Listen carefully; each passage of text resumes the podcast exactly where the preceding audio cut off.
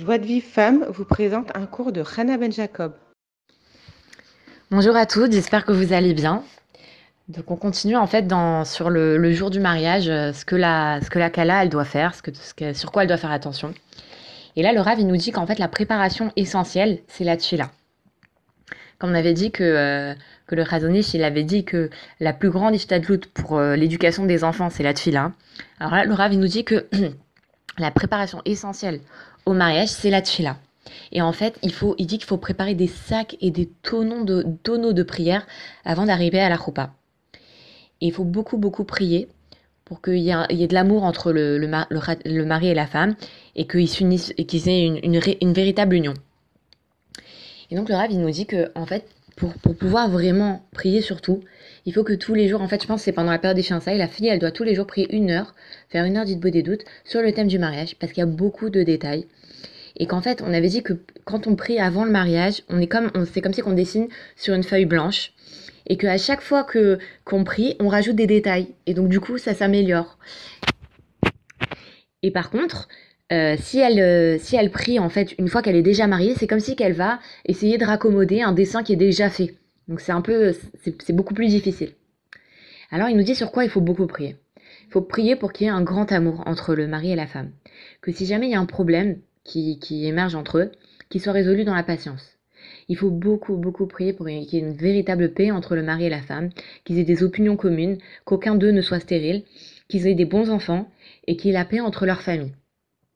Et en fait, le il nous dit qu'il faut étudier. Et il faut écouter des disques sur le Schlumbite, il faut lire le livre, euh, les, des, des sur le Schlumbite, pour savoir sur quoi prier. Et, de- et demander à Hachem de nous donner la, de nous aider à tout accomplir, tout ce qu'on a étudié, de tout accomplir. Et le, le jour le plus propice pour, les prières, c'est le jour de la Choupa. Et donc le Rav, nous dit que c'est très très important que le Khatan et la Kala, ils aient déjà tout préparé à l'avance, que le jour de la Choupa, ils puissent consacrer un moment pour la prière, parce que euh, c'est le moment le plus propice, et que c'est dommage qu'ils soient en train de courir à gauche et à droite, alors que, euh, que le, la voda essentielle de ce jour-là, c'est la prière. Il dit que c'est bien d'aller au kotel, d'aller sur les kivrei tzadikim, ou alors de s'enfermer dans une chambre, et de prier euh, de prier et, et vraiment alors il dit au début il faut remercier pour tout faut remercier pour que tous, tous les chassadim qu'Hachem nous a fait jusqu'à ce jour et surtout pour que pour le fait que maintenant la Kala elle va elle s'apprête à se marier et ensuite elle va devoir faire tchouva il va, il va falloir qu'elle se confesse sur toutes les fautes qu'elle se souvient qu'elle a fait depuis, euh, bah, depuis même son, son jeune âge.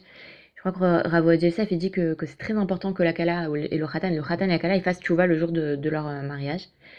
Et là, après, elle va, commencer à prier sur l'avenir, à prier pour avoir la émouna, pour avoir la paix dans son foyer, qu'il y ait de l'amour, que la présence divine, elle règne dans son foyer, que, la shrina, soit présente, que la soirée, elle se passe bien.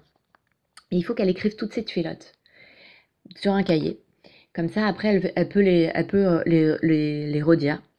Et, et c'est important aussi qu'elle lise de- des, tfilotes qui sont déjà faites, comme par exemple, il y a les côtés de tfilotes qui sont déjà faites, et je crois qu'il parle de Shaharé euh, je crois, quelque chose comme ça, qui s'appelle Shaharé Ratson, qui où il y a des tfilotes qui sont toutes faites.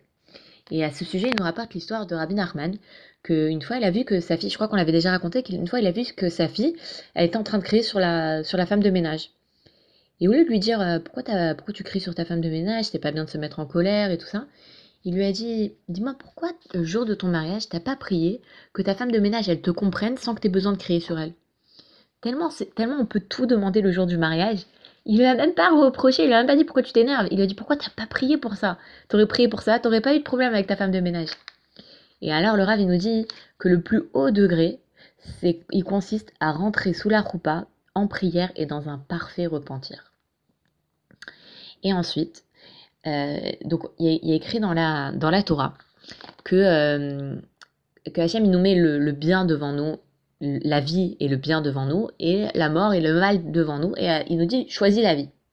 C'est quoi, les, quoi le bien, les, bonnes choses? La vie, c'est la, la la tfila, la Torah. Et les choses néfastes, c'est l'orgueil, la tristesse. Et nous, on doit choisir le bien, la vie. Parce que quand un homme il choisit le mal, c'est pas que il va être puni, c'est que ces souffrances, elles, sont une conséquence de ses actes. Comme par exemple, quelqu'un il prend, il prend du poison et il tombe malade. C'est pas, c'est pas que il a été puni, qu'il a été, il a pris du poison. C'est que la conséquence, tu bois du, du- tu bois du poison, tu manges du poison. la conséquence, c'est que tu vas tomber malade, que tu vas avoir un problème. Bah c'est pareil.